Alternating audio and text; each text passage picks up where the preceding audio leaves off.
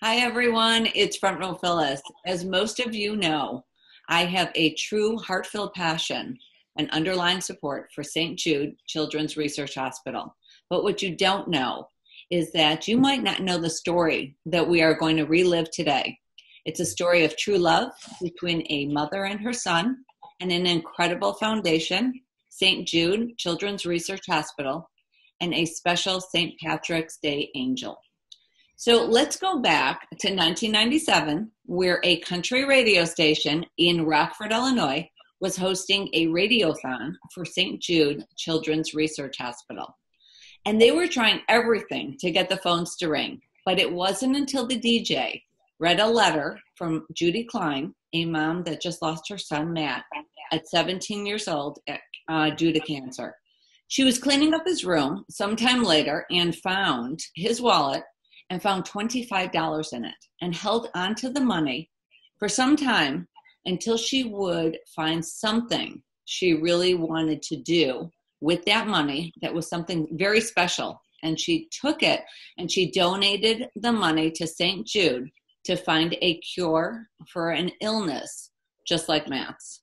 Welcome both Judy Klein and Amy Jung Thank you both for joining me today. It is a pleasure to meet both of you. How are you? I'm good. Good. Nice to see you. Nice to nice see to both of you. Yeah. Now, Amy, you've been with St. Jude for a long time. Yeah, I've been with St. Jude for 15 years. Wow. So obviously, I love, love what I do. And actually, um, working on the Country Cares Radiothon program and having the opportunity to work with so many people from the country music industry, you know, radio stations and, and meeting different talent, it has been one of the biggest blessings in, in my career because it's such a family feel and people are so connected and the way they rally, you know, together to support St. Jude is really inspirational. Yeah, it's pretty amazing. Now, yeah. is it true that you kept the letter for over 20 yes. years? Yes, I do. I, in fact, I still have it scattered a little bit, but I keep it front and center. Um, that that moment um, was probably one of the most um, emotional and moving moments in my career at, at, St. Jude, and I'll never ever forget that day. Um, really? Yeah, I, I just remember um, being at the radiothon, and you know when we're at a radiothon, and, and those on air personalities are asking for you to support St. Jude. They love it so much and they so desperately want to do everything they can to get support. And when the phones aren't ringing, it's really hard on them. You know, right. what am I doing wrong? And and sometimes that can affect the mood of what's happening. So um, one of the phone volunteers, we were at Cherryvale Mall, gave me this letter and I read it and I immediately started crying and I brought it up to the on air personality and I asked him to read this without just on air live. Mm-hmm. And it created such a beautiful moment. And it was like, Matt and Judy, you were our angels that day. And I just remember after he read that letter, the phones lit up and the energy in the room changed. And it was it was just really special. Absolutely. So do you read it occasionally still? Yeah. Yeah. I do. Yeah. I do. I, I keep it front and center. There's a few things from my career that, you know, I keep, but this was one of the most special things for me because I got this letter. We didn't, it was like it, an angel moment, and we call them Danny moments, you know, certain things that happen that you just, it's, they're very powerful. And so that happened.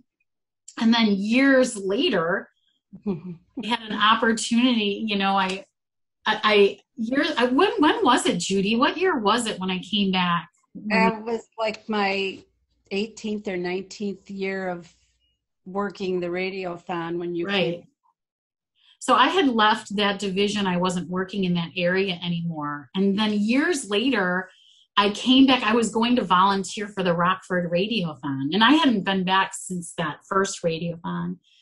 And uh, and I, I'm, I said, I'm bringing this letter with me. I'm going to just bring it with me because of the Danny moment.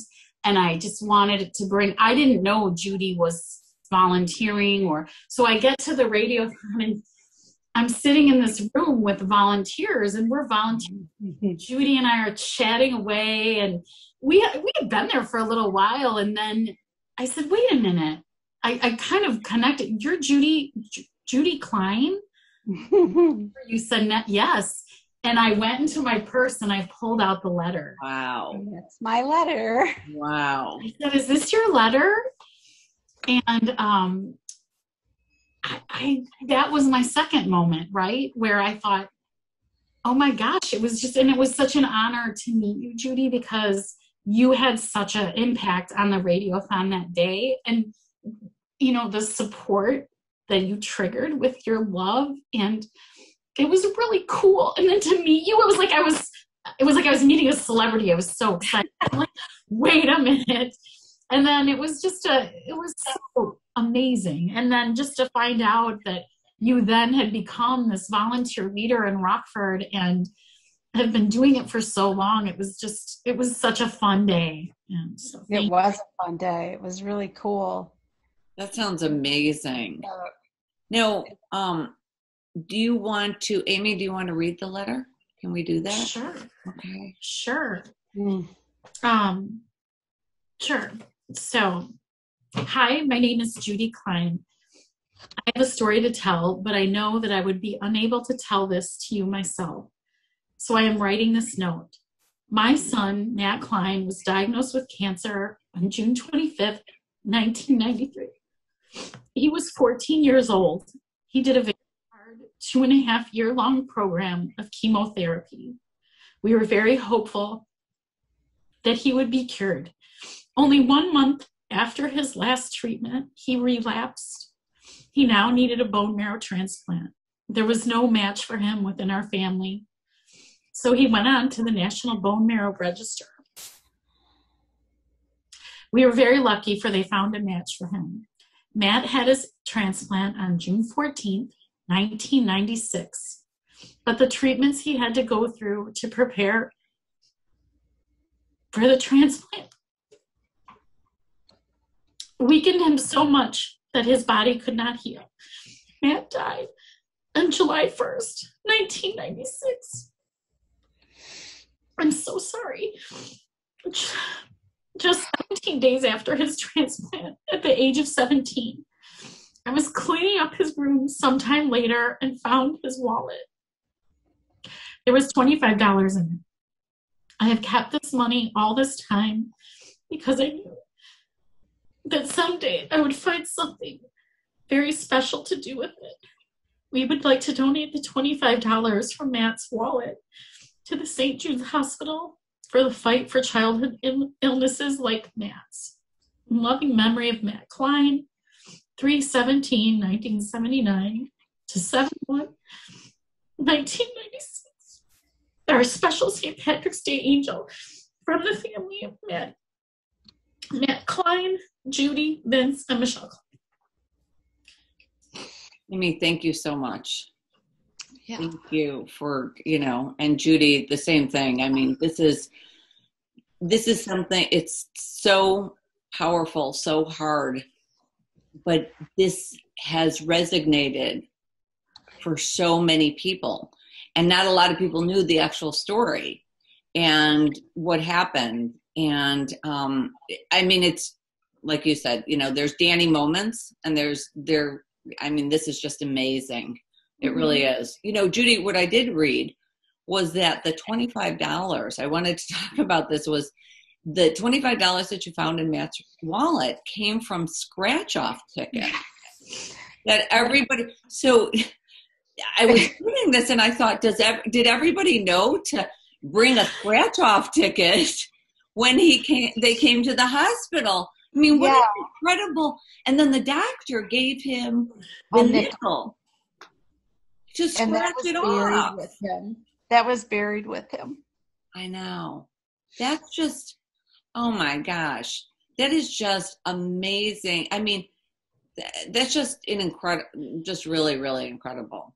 And just knowing, to scratch off tickets and it was just a fun thing for him to do and you know a 17 year old boy that's stuck in the hospital right, you know he's it's he didn't even get to start his senior year and you know it's just it just wasn't fun. So we tried to make things as fun as we could.